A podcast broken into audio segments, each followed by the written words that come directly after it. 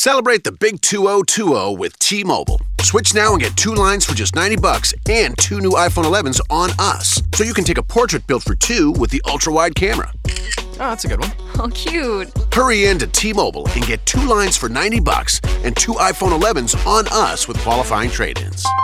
Via 24 credits for well-qualified buyers with autopay, plus taxes and fees. If you cancel before receiving 24 credits, you may owe up to the full value of your device of $699.99. Contact us. Qualifying port-ins and finance agreements required.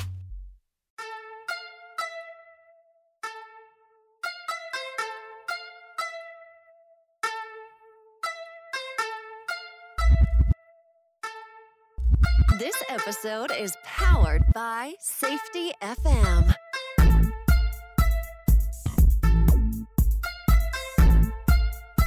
This podcast is being sponsored by SafetyConsultantBlueprint.com.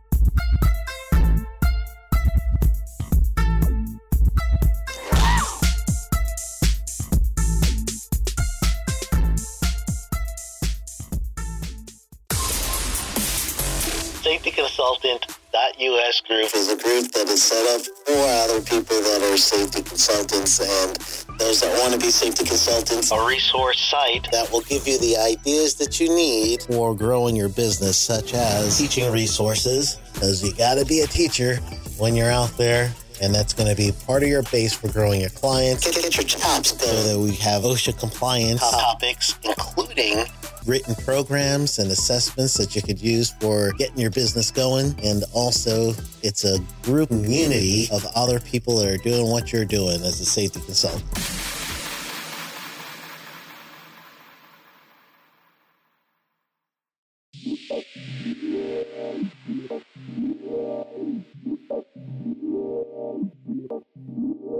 In this week's episode, we talked to Pedro Maciel.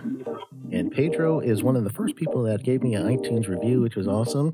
We've been in contact from time to time and LinkedIn, and he is a member of my Facebook group, which is facebook.com/groups/safety-consultant. And right now, I believe the group has about 2,200 people on there, including Pedro, some of which are active consultants, some of which are just safety officers, some are just actually people who are going to be safety consultants and just want to get the feel of what to do. People ask questions and all that. So it's a great group, and I got to be friendly with Pedro during that time period. And I decided to reach out to him, see if he would like to be on the show. It was really cool talking to him. I got to understand that he started his business after listening to my podcast. So I thought that was pretty cool, as well as he started his own podcast, The X Factor of Safety, and I believe he's almost 10 episodes in right now, and he's really, just truly one of those people who have taken action. So we talk about his life as he transitioned from the military into the private sector and then started his own business. He and his family, four girls, his wife and four girls, they've moved from Texas to Virginia and now in Atlanta as they are seeking new opportunities.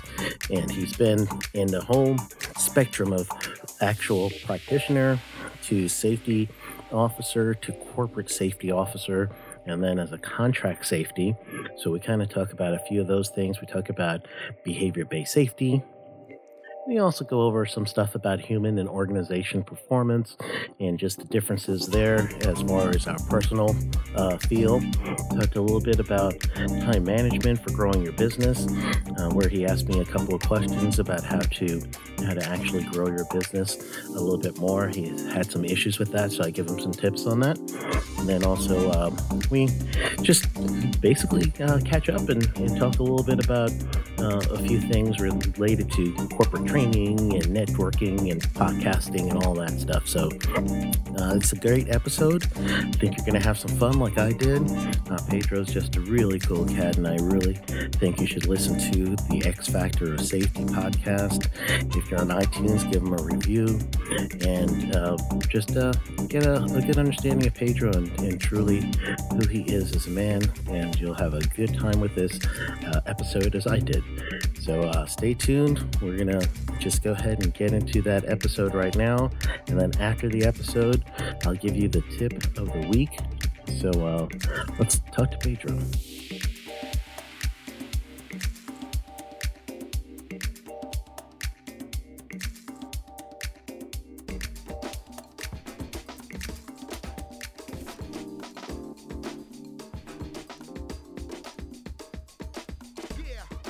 Well, I'm Pedro Maciel, host of the X Factor of Safety podcast. Thanks for having me on, Sheldon. I greatly appreciate it. It was definitely cool for you to reach out and say, "Hey, do you want to be on the podcast?" That was definitely great. Excellent. That means I really butchered your name, because when I said thank you, did you hear that episode when I thanked you for the episode for the yeah. I did. I butchered it was good. It was good. I'm used to it. It's hard to pronounce my last name, and especially the way it's spelled. That people throw again. R's. Maciel. Yeah. Maciel. So, and it definitely is hard for somebody to, if they hear it for the first time, they don't catch it right away, and then after a couple of times, then they're like, "Oh, okay, I got it." But I've had it, Michelle, Macio. What do they call you in the military? Well, what would all you guys call you in the military?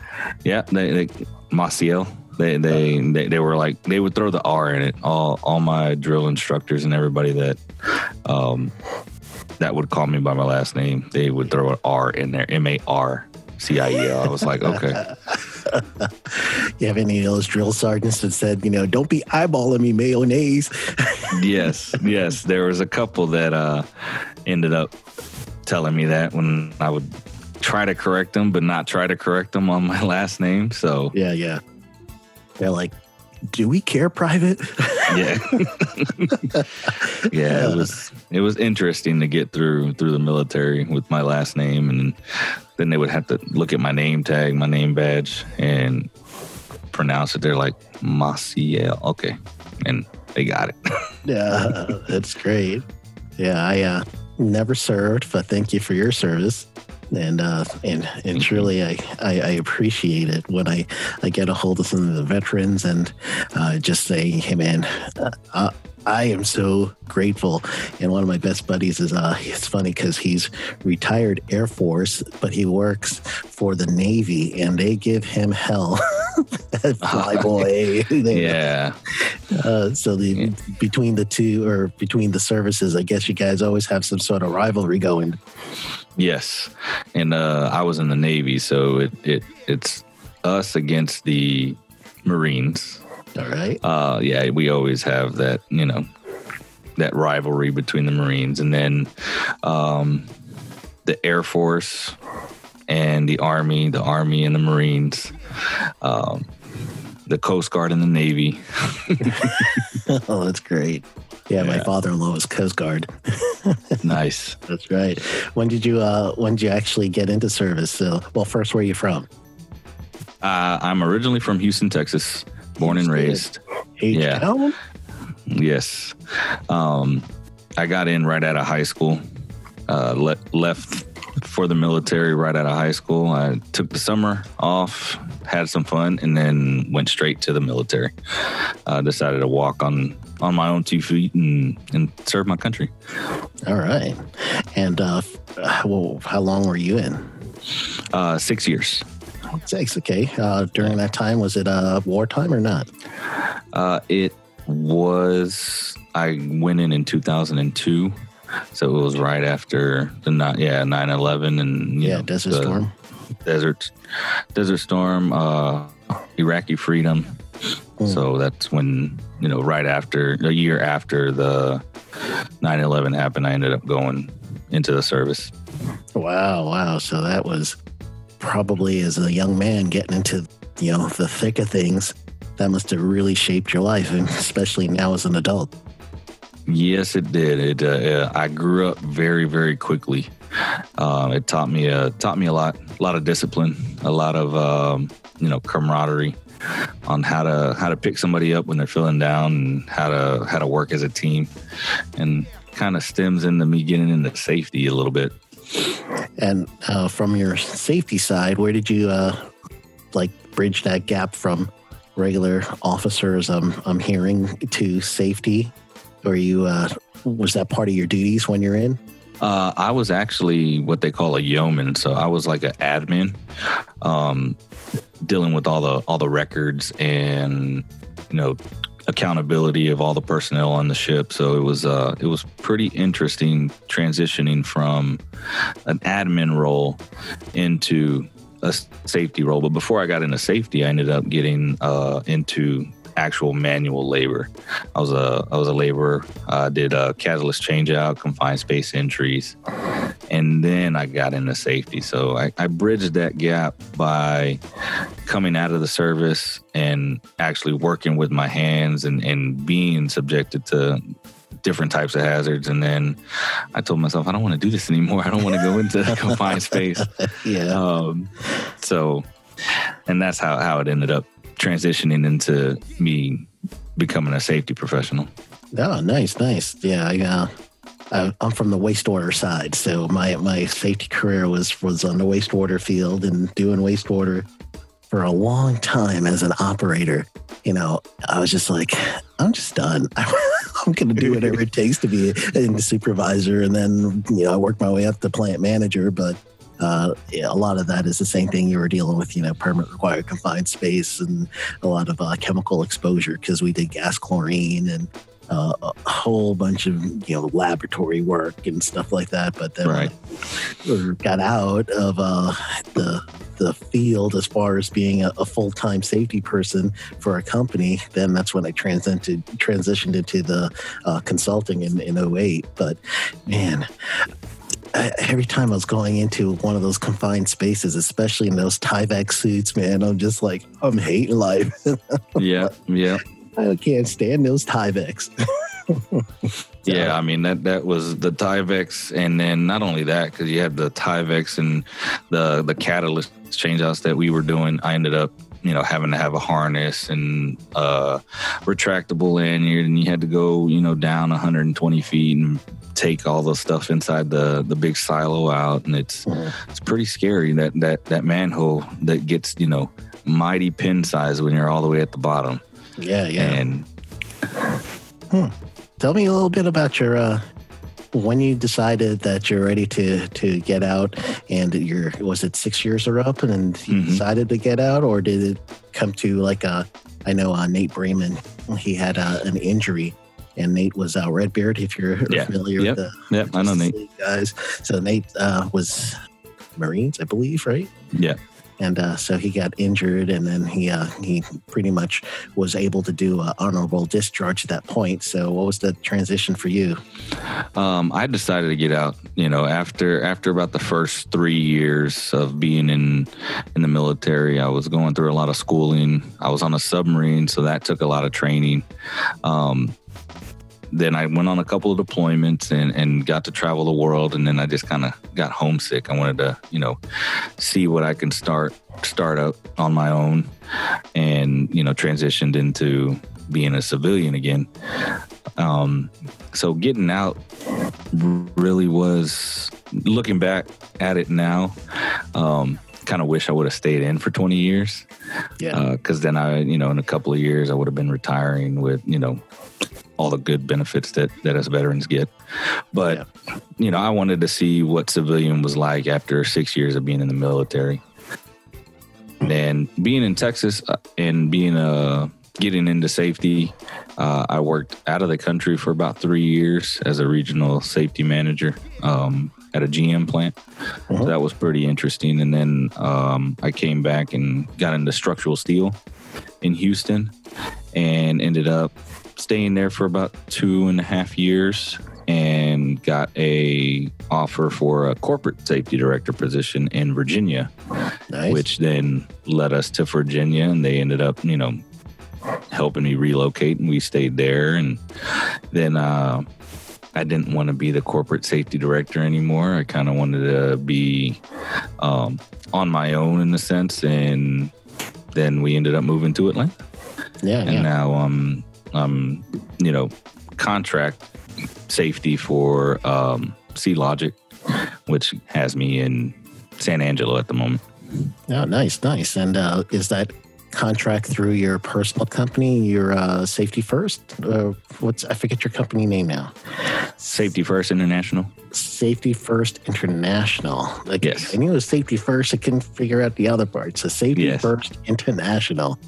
Nice. Yes. When did you decide to do that? Shortly after listening to your podcast. Which one?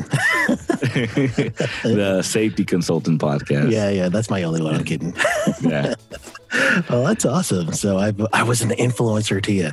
Yes, you were. Yes, you were. And it definitely, you know, branching out and starting on your own. It's a bit scary. Yeah. I was definitely petrified to kind of go out on my own. But it ended up paying off. And, you know, luckily I have a lot of people I can turn to, you being one of them. Yeah. You know, for advice and guidance on consulting. Yeah, absolutely. And that's great. One of the things that I saw, you know, in you're the first person to actually give me an iTunes review. And I was reading, I was like, man, this just made my day. So awesome. And I didn't even know how to get to him. Jay Allen from Safety FM had to show me how to do it. And I was like, oh, this is awesome. So thank you so much for that one. And then when I saw that you're doing the X Factor of Safety podcast, and I was listening to your flow, and I'm like, damn, brother, smooth.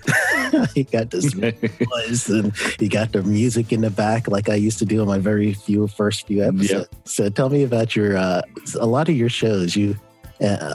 You tend to go a lot on the safety side as a behavioral-based safety person. So I figured that might be some of your background and training, because I heard, and I remember there was one episode, I believe the one with Tamara. You're interviewing Tamara and Jason Lucas. Yes. It was you and Tamara Paris and Jason Lucas. And you were thinking about BBS for one of the things that you're mentioning as an example. And for those that aren't familiar with BBS, is behavioral based safety, and that came from the Aubrey Daniels view of safety. And if you are in safety, you've probably heard of behavioral based safety, and then you've also probably heard of human and organization performance, which is like the Crips and the Bloods of safety. You know, people are like, West Side? Yeah. It's like, no. It seems like that, like if they're always at odds, you know? So it kind of felt that way to me listening to that episode, because I heard Tamara on her side kind of really saying, well, it didn't look like this person in your description, and I can't remember the story, but you know what? I do remember. She was telling, she was doing an audit, and she did an audit, and the team of two was doing something correct. I believe it was on a ladder, and they were helping each other the way they were. The supervisor comes in and then says, hey, why are you wasting some time? Get off that ladder. He doesn't need to secure the ladder, and didn't even see her watching this. And then she goes ahead and says, well, the behavior of the individual wasn't at fault. It was pretty much they didn't feel empowered to talk to that supervisor.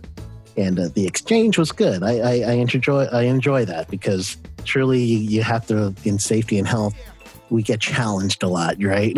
Oh, we get challenged in some of these things. So in a situation with BBS versus HOP, what side are you? I know you're more BBS, but are you pure BBS, or are you a little bit of both?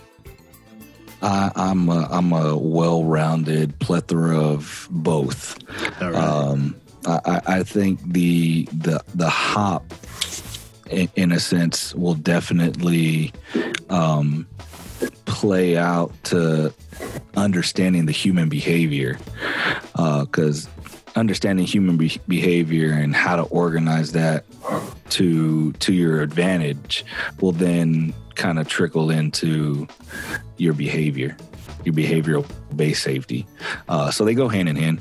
The BBS, you know, you got to identify the bad behavior with the good behavior, see who needs, you know, training or recoaching or a mentoring of some sort. And I just think that both sides of the fence, you know, have their pros and cons.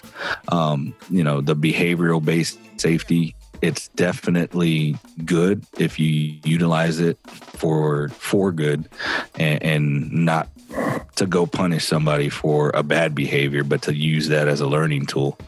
And, you know, the human error factor and the humanization of, you know, a person performing a task and possibly getting reprimanded because they might have did it wrong, plays a big part. And I think the hop goes not only for the workers, but the mid-level management, senior management, to understand their people that are making them money.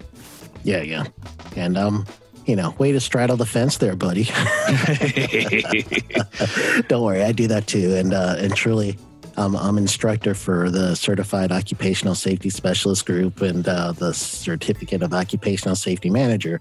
But the COSS program, COSS, they actually have a full module on behavioral-based safety. So I teach, every time I do a COSS class, I'm teaching students about, you know, behavioral-based safety and how to use it, how to do it in observation and everything else. But it's only a 1 hour session. But I've also written, I can't tell you the people because of contract, but one of the online course people that I write for, I guess if you go to my profile, you can see all the ones I write for. But one of them, I had to write a 30-hour course, a BBS course for them. And so this 30-hour course I wrote, I really had to dig in deep on it and get a good idea of it. And I came to understand it so much more deeply, and I think it's being used as a weapon to punish people more than it is using as a tool to figure out what is the antecedent to this behavior, or how can I affect this antecedent for that behavior or affect the consequence to that behavior so that I can make sure that worker is going to be protected. And I always found like this. I don't know if you're seeing it the same way, because I know you're a VBS guy as well. Probably, I don't know if you're going to give yourself 60, 40 VBS hop, but I'm almost like I think for me, I'm probably 60, 40 VBS. I got to be honest. But what about you? Before I give me my other thought, what are you leaning to? I'm you right now. I'm about the same, a 60-40 split. Damn it, Pedro! You know, come on now. A 60-40 split on the BBS, just because that's, you know, what I was. It was ingrained, and you know, to actually tailor a BBS safety program and make it work, you can't use it as a weapon. It has to be beneficial for the people that you're going to get your feedback from, which are your workers. Yep. You know, they're the ones that are going to give you the feedback and understand the behaviors and training on those behaviors, what to look out for, what is safe, what is unsafe. And then that is how a BBS, you know, system and program will succeed. You know, but at the same time, you tailor into the hop and you know, the actual performance of a human being, and you know, it's all for the worker, but behavior-based safety, you know, again, okay, so maybe I'm 70-30. 70-30 BBS. Right.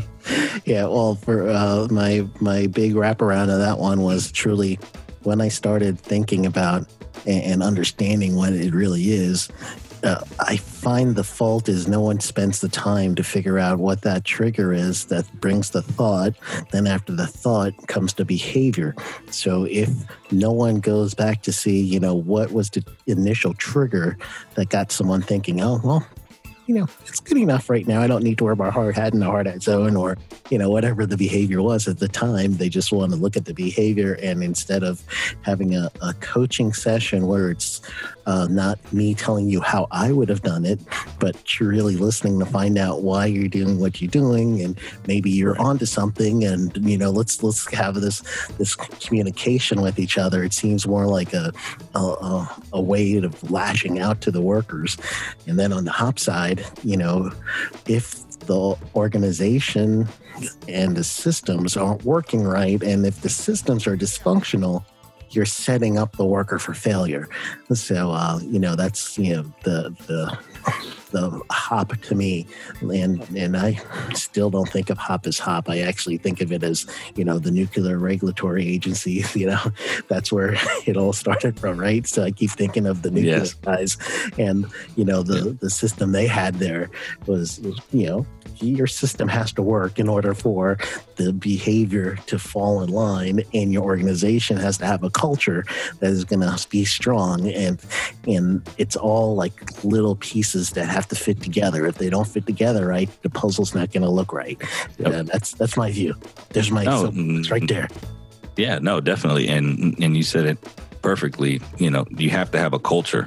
And how are you going to build a culture without understanding the processes, which the hop comes into play, and then the behaviors and the way of thinking to make your culture what you need it to be. And that is where they go hand in hand. But understanding the behavior of the worker, understanding what they are thinking, why are they thinking it, how are they thinking about performing a task, and then jumping over to the hop side and figuring out the right processes and procedures for the organization to be successful. Yeah, it seems like there's something in the middle there that needs to be met, so that, again, it might become, as people now are saying, safety differently, like Sidney Decker, the safety differently guy. Mm-hmm. Is that Safety Decker? Sidney Decker? I think it is. I think it is. The safety differently. Yeah, I always end up getting him mixed up with someone else. But, for my 2 cents worth, I really believe that when you start thinking about safety in many different ways, that you really have to be open. And the BBS, yes, obviously you need to get to behavioral mastery. And if, third, fourth time you see somebody doing the same behavior, all right, yeah, we can't keep having this. Something has to happen at that point. We have to strive for behavioral mastery at some point in our behavioral-based safety program. So that's the hard part. But for you, now that you're working for yourself, your site safety right now, is that what you're currently doing? Yeah, I'm the site safety manager. And do they get you for a long-term contract? Did you end up having to do something where you're an employee of them or a subcontractor of them? An employee of the organization. Okay. So and it's a long contract. All kinds of perks that I get with that, and the way I structure my the contract. But yeah, it's a longer contract, and I didn't want to travel, but again, working for yourself, sometimes you have to travel to go make the money. So absolutely. So it definitely is working out, and I've been blessed with a wife that's very supportive, and she likes what we're doing, and she's on board. Oh, good. How many kids? 4. 4.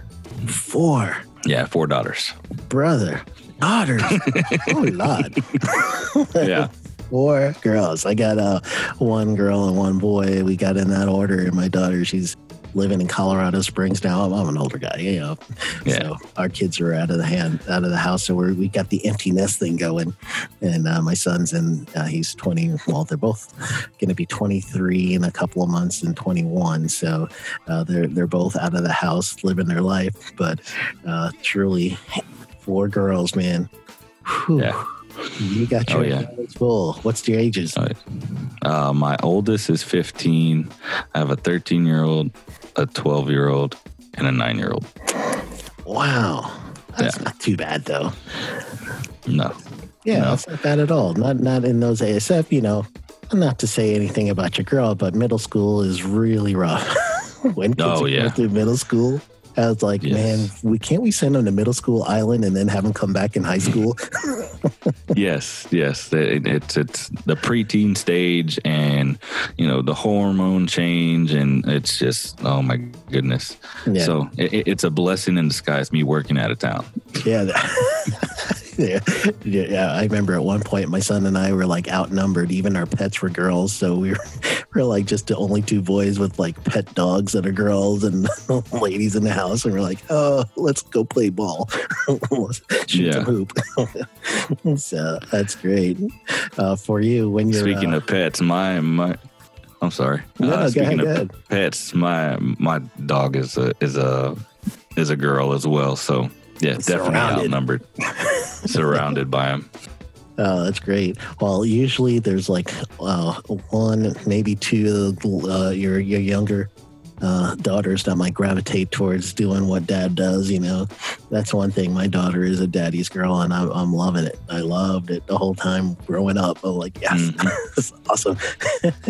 Yeah, my youngest is the daddy's girl.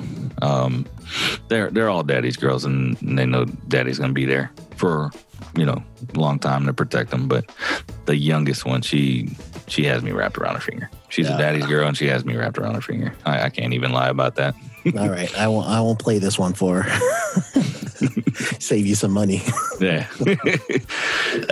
When they're younger, pretty much it's like just disaster. But then as they get older, it's really, really cool. And both, my kids have been awesome. So I think that fatherhood side is really cool, because truly, if you could connect with even your workers that way, where you give them, a good understanding that, we're in this together. Here we are. I've got a family. You got a family. You get comfortable with each other. That safety message comes across a little bit easier as you're really starting to, get to know people. And it's tough if you're a consultant and you don't really get the chance to get in until, like tomorrow. I'm doing a mock OSHA audit for a client, and I don't really get there, but maybe once a quarter. So I build rapport, but it's not the same as if you're site safety. That's another side of consulting that you really have to, think of yourself as being one of the regular guys and girls and hanging out in there and being part of the team. So yeah, is that where you are right now? Yes. Yeah, it was a little difficult getting there. And like you said, building that rapport. But once you build that rapport and become part of the team, it makes it a lot easier to be able to, be away for a little bit and then come back, and they know, hey, Pedro's back. We got to straighten up, tighten up, and, be on our P's and Q's. But it's definitely good to build rapport. And like I said, I was, started out as a laborer, so I'm all for, building rapport with the workers, making sure they understand that I'm here as a support system to make sure that they go home in one piece. Yeah, excellent. And how'd you find the time, and what got you into the podcasting side? I'm grateful that you're able to say that I helped you with the starting your own business. But as far as the podcast, what got you thinking of that? Actually, you and Jay Allen, listening to both of your guys' podcasts, I was like, man, I think I can do this. I think I might be able to have a good radio voice. Yeah, you do, man. Appreciate it. Thanks. So just listening to different podcasts. And then I was listening, at the time to some Tony Robbins and some Gary V, listening to their podcast and how they structured it. And then I was like, you know what? I'm just going to do it. Might as well. Yeah. Start. You did it. Good, man. I love me some Tony Robbins. My wife and I, as soon as I got out of what I was doing, I was working for the state. Most of my career, I was working for government entities. So I was working for the state of Florida, finally got out, and I'm like, man, I've been institutionalized. I just keep thinking about clocking in and doing stuff and hiding in my office. And now that I'm working for myself, I can't do that anymore. So we decided to do Unleash the Power Within, which is a Tony Robbins immersive conference. And we did that together. Awesome. If you get a chance to do it, you should do it with your wife. Me and my wife, we were talking about it. We were looking for one, and there was a couple. I think there was one in Las Vegas and then one in Orlando that we were looking into. But the timing didn't work out. But we are definitely looking into doing that. I hear it's great. Yeah, it's truly great, because one of the things that you have to do when you're becoming your own boss is you have to break those things that you're so used to when you're working for someone else and taking a chance on yourself, you really are, you're a trendsetter in your own space. So you may not have many people around you that is doing what you're doing. So you need someone else to help you with that. And Tony is one of those great mentors, if you will, to the masses. And so if you and your wife get a chance to do it, you should really, really do it. We will. Thank you. Thank you. We definitely will do that. Yeah. So X Factor, why that name? I like the X-Men.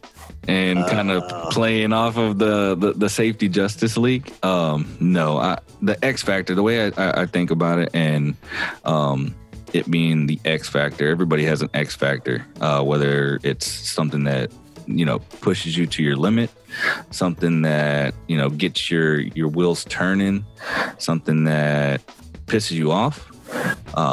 Everybody has that X Factor. And of safety, just, I'm a safety professional. So figuring out what people's X Factor are in, organization, in, performance, in behavioral-based safety. I have a couple of episodes where I actually interview workers and seeing what their X Factor is of safety. And it's kind of interesting to do that. And so that's how I came up with the name, the X Factor of Safety. Oh, nice. And are you, right now I could see you're 7 or 8 episodes right now that are released? 9. 9 that are released. Yes. So you know what? Your first 3, I can't find anywhere. It starts at 4. Yeah. It was crazy. Kind of the same thing to where I had a computer. I had the episodes on there, 1, 2, and 3. And some reason, all of my data ended up going bye-bye. I tried logging in to Apple and trying to recoup what I had on there, and it was just gone. I was mad. Yeah. But imagine. So I figured, if they come up somewhere, I think I have them on a USB somewhere in the storage unit. But if they do come up, I'll repost them again, just so that way that nobody thinks, why is he starting on 4? He only has 7. And I have 10, going on 10. I have 9 now. So 10's coming real soon. Well, just do an episode that basically summarizes 1 through 3.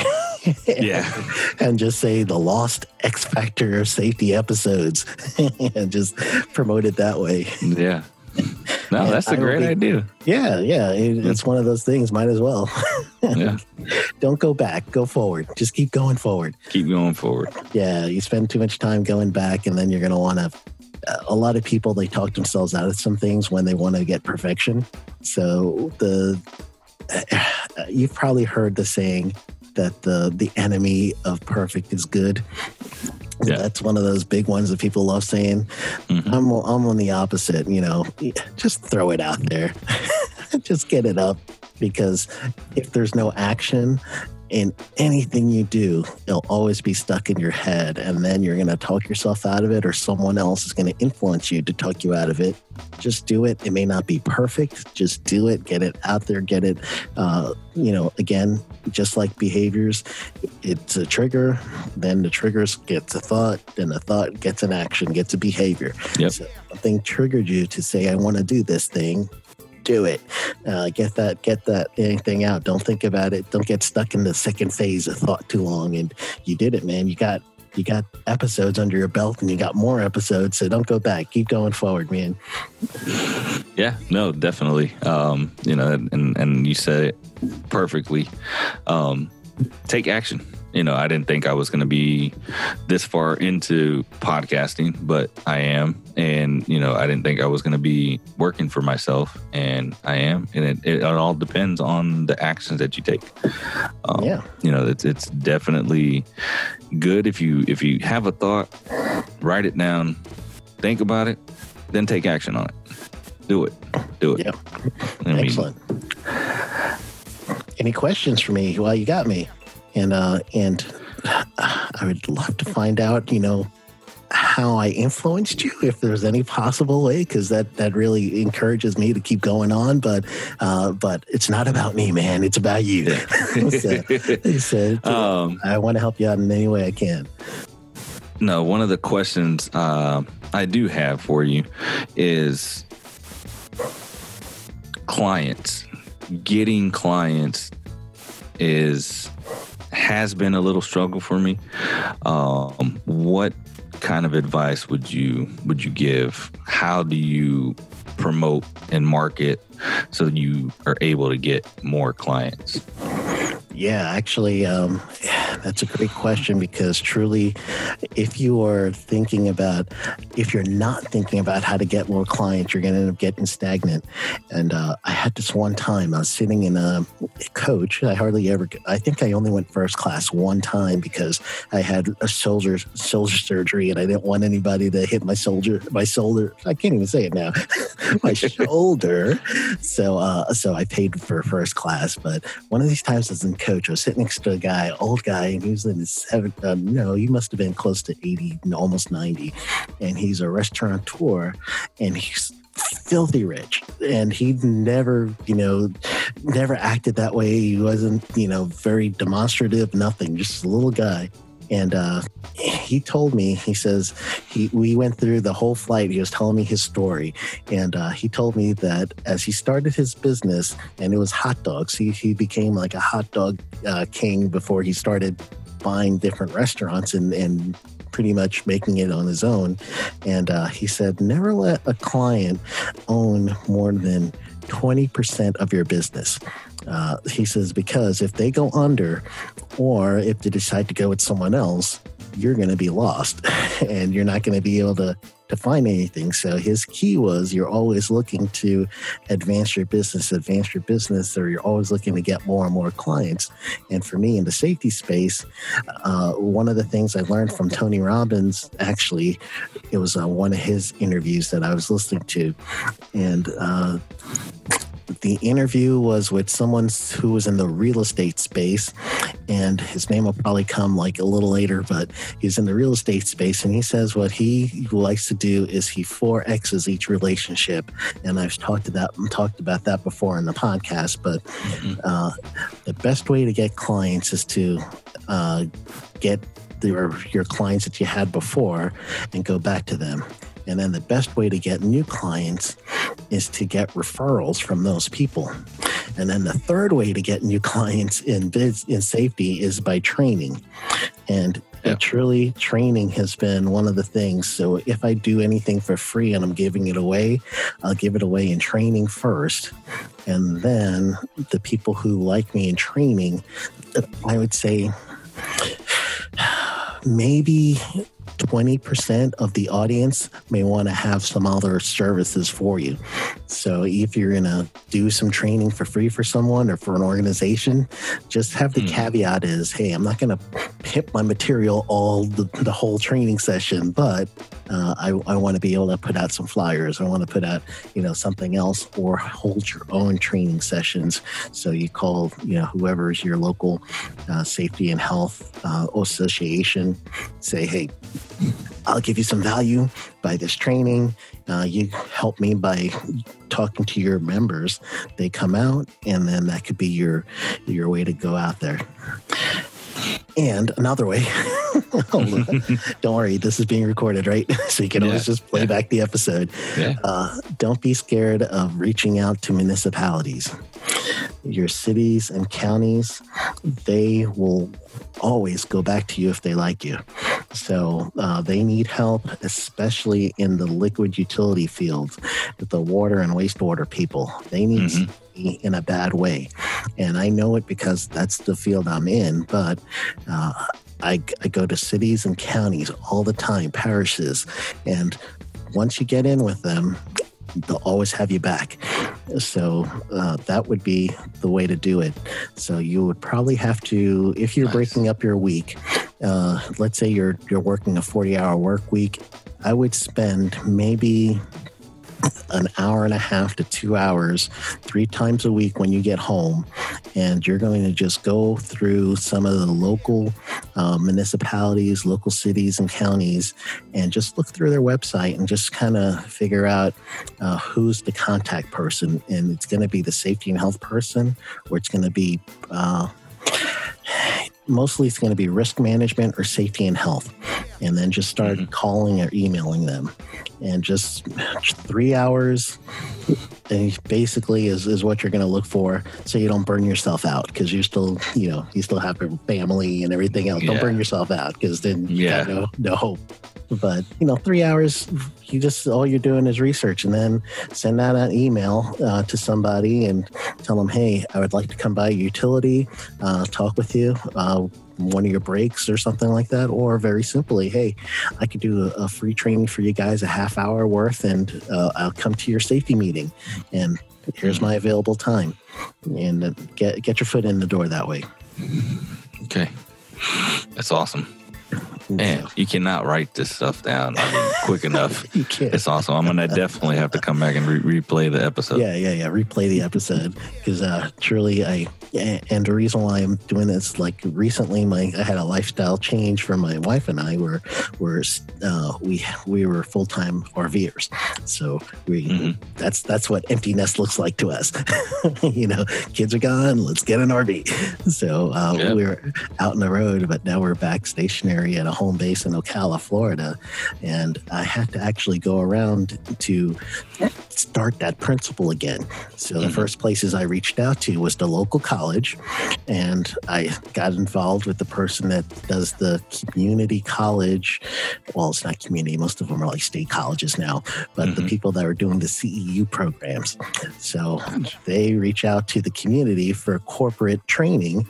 I tell them, hey, I'm a safety and health trainer. And all of a sudden, they're calling me to do work. Next week, I'll be at the local prison for the females.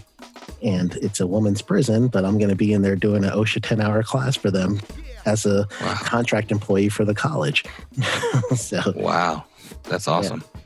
So it does help, and it works. It really works. You just have to. I wouldn't spend my time going to networking meetings, because it's really, really tedious. It's really tedious. I don't know if you've ever done those, where you go to a breakfast and you talk to people and shake hands and pass out business cards. Oh. Yeah, a couple. I've been to a couple, and did you hate them? It's very tedious, and you know, in a sense, it's better to, you know, promote yourself and the networking. Yeah, you might have that 1 or 2 golden nuggets that get you some good business. You know, and I'm definitely not knocking them. They're valuable, you know, to an extent. But yeah, it was just for all the time and effort and talking and discussing, and you know, to not come out with any business. It definitely, it's frustrating. Didn't make worth my while. Yeah, it's frustrating. Because you don't get the decision makers, and then when you do get a decision maker, they're talking to their buddy that they came out to see, and you can't get a word in edgewise. Yep. Those truly, it's a waste of time, unless you're volunteering. And once you're volunteering, you become into that clique. Then now that becomes a different dynamic for you. Yeah, definitely. You got to be part of that inner circle in order to get your foot in the door, and just it's very, very time consuming. Yeah, and also remember what lights you up too. So even if it's not in the safety space, something that may light you up that you're just excited about, find a way to make money at that too, because there's plenty of times that there's going to be downtime in safety and health, but you can make money doing something else, you know, being a coach part-time, or, you know, something else. You know, I've even told people, hey, if you like driving, go ahead and be on Lyft or something else. Uber, you know, do whatever it takes part-time, and do what will keep bringing money in. But you want to make sure that you always seek to advance your business a little a day. And then remember, no one could be small forever. Right. There'll be some times, if you're being successful, that you're going to end up having to give up the reins. My dad told me that. He's like, I keep telling him, I'm like, Dad, man, I'm tired. I'm busy. My calendar's crazy. And he goes, Sheldon, you can't be small forever. You got to hire people sometimes. You got to do something. They're like, you know what? You're right. Yeah. Sage advice, right?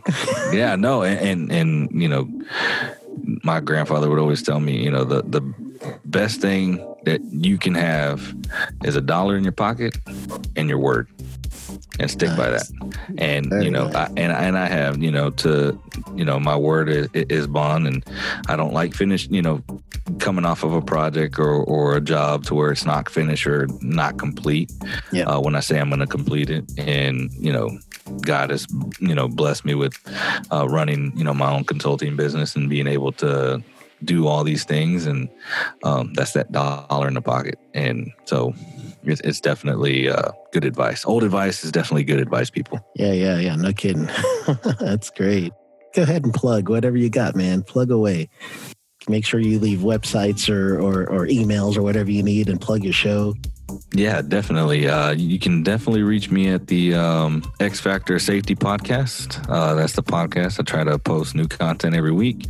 If you need to reach me via email, my email is safetytrainer1215@gmail.com. The business consulting business I have is Safety First International, LLC. So if you look me up on the web, it's safetyconsultant.com. You can find me there. And yeah, definitely. Thank you for having me, Sheldon. I greatly appreciate it. Hey, no problem. And tell everybody how to subscribe to your channel, to your podcast. Yes. For the podcast, it's on all platforms, Apple Podcasts, Google Podcasts, Spotify, Spreaker. I'm using Anchor. There's a couple of other ones, Castbox. Wow. So, yeah, wherever you find your favorite podcast, that's where you can find me at. Just look up the X Factor of Safety. And make sure you do X-Factor, right? Yes, X-Factor. Yeah, that's one of the things I was looking it up. I'm like, man, why isn't it here? And then I had to put in the hyphen. I'm like, there we go. Yeah. So that's great. I really thank you, Pedro, for coming on. And, you know, if you need me to be on your podcast at any time, just reach out. I'm on. Just tell me when, and I'll call in. Oh, yeah, definitely. All right. Well, you enjoy the rest of your night, man, and enjoy your time over in Houston. Well, not Houston, but Texas, back home. Texas. Yeah. Thanks, Sheldon. Appreciate it. All right, man. Have a good night. You too. Do you want to be a safety consultant? Listen to Dr. Jay Allen of Safety FM give his experience after taking the Safety Consultant Blueprint course. I have actually done research on different consultants and looked at different consulting courses and so on. There is a pretty fancy, very expensive consulting course that is out there. I have actually purchased the consulting course, was interested in it. It has good information, don't get me wrong. But you have a consulting course that really drives people onto focusing on safety and how to become a safety consultant. I will tell you, on your particular course, there was better information in that particular regards than the other consulting course that was more of a generalist form. But I felt like I got more information out of yours on you giving people direct path on what to do step by step. But I really think that you have a genuine good product there that can really assist people if they're interested in becoming a safety consultant. Register for the Safety Consultant Blueprint at www.SafetyConsultantBlueprint.com. Enter code PODCAST for a special discount. Welcome back to the Safety Consultant Podcast. And that was a great interview with Pedro. I had a good time talking to him and really getting to understand him a little bit better and his journey. So I really enjoyed that one. I hope you had some fun listening to him.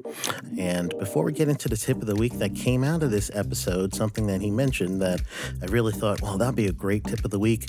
I'm going to thank you first and foremost for listening to this podcast, sharing it with your friends, and sharing it with people that you think will get a good benefit from this podcast. I really appreciate that. Every person that has given me some comments or feedbacks or anything has been really great. I appreciate that.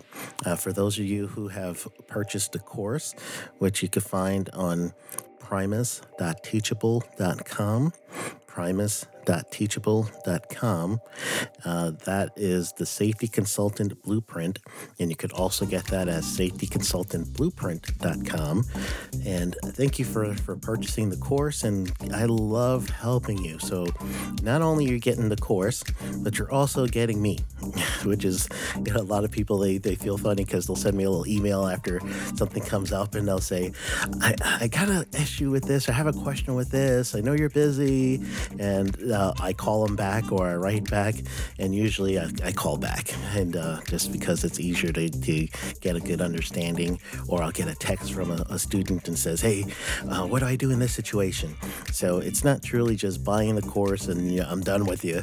It's buying the course, applying all you can, and when you need some help, you just go ahead, reach out to me, and I am a resource for you.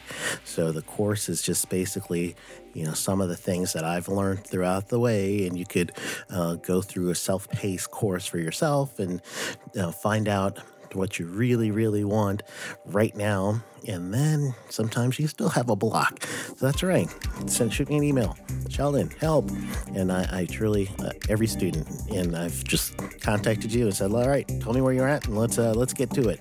And we work it out together. So I want to thank you for purchasing the course and being part of my network now and part of my family.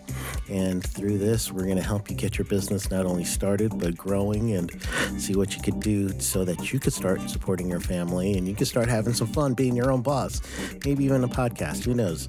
I'm all for it. I'll help you, whatever you got, you know. So thank you. And for those of you that are now getting on the new SafetyConsultant.us site, thank you. So I just really want to let you know that resource community, you get on there, you become a member. Once you become a member, then again, it's another way of having touch points with me as well as your fellow community members, and just together we just create a mastermind, a brainstorm, a community that is going to help each other out with our business, with our client needs, with everything we need. Not only the resources that are there, that is going to give you templates and PowerPoints and other things that you need, resources such as pictures you need for your presentations and all that stuff. That's all there, which is good. It's going to help you fast track your business. But really, the community aspect, as that's growing, now we're new. So you people that are, you know, the foundation members, I like to call you, thank you for that. And I really appreciate it. So as we get more and more commitment and more community, that's even better than commitment, more and more community out there, we really be able to help each other. All right. So that's all my thank yous for this week. And I really appreciate you. And if you hadn't had a chance to subscribe yet to the podcast, go ahead and do that right now, and hopefully I'll see you in one of the communities that we've built. So we by me, I'm still just me, but anyway, let's get on with the tip of the week. So in talking to Pedro, one of the things that he mentioned that kind of struck me, and it is something that seems to be part of him, is he takes action. And it's great to take action, because truly you're only going to learn by taking action. So the tip of the week is plan, but take action. So you want to plan your next move. You want to do things strategically. You want to make sure you're smart at it. You want to listen to podcasts, whatever you need to do to build your resource base. But that doesn't mean anything until you take action. You actually have to fill out the form so that you can start your business. You actually have to go get your insurance so that you now could start getting some work. Everything that you need to do to get your business going, do it. Do it while you're still working for your current employer. That's even better, because now you could take weekends or days off or vacation time or whatever you need to build your business. And, you know, it's a little less of the networking, you know, wrong networking, I should say. You could probably do more good for your business by strategically networking, and then also planning courses. Go out there and talk to the libraries, talk to cheap places where you could host a class. If you have a church that has a center, do it there. You know, do a donation to the church and you have your class in the center, and you could actually start building your business a little at a time. So that's the key for this one. I want you to keep thinking about all the little things that you can be doing right now to take action. You gotta take action. It's great to get all the information and build up and be ready. Plan. Absolutely plan. I'm not saying miss that part. You gotta plan. But you gotta take action. Take action. Even if it's wrong action, it's still action. So take action. That's the tip of the week. So I am, again, grateful that you're listening to me, and I feel that you're going to have a wonderful week. I just feel it in my bones. So have a wonderful week. If you need to reach out to me, you can go to the email would be sheldon@SheldonPrimus.com or sheldon@SafetyConsultant.us. All right, so send me your email, send me your thoughts, and if you're on LinkedIn, connect to me, and truly, I will reach you however you reach me. I'll reach back at you. All right, so have a wonderful week. Go get them, and just go get them. All right, see ya.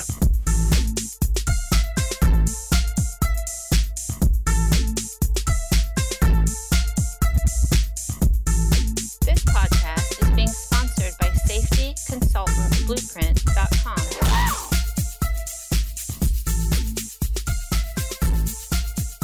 This episode has been powered by Safety FM.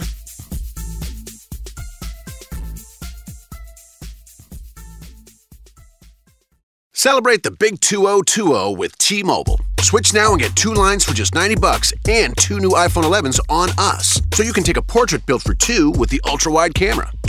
Oh, that's a good one. Oh, cute. Hurry in to T-Mobile and get two lines for $90 and two iPhone 11s on us with qualifying trade-ins.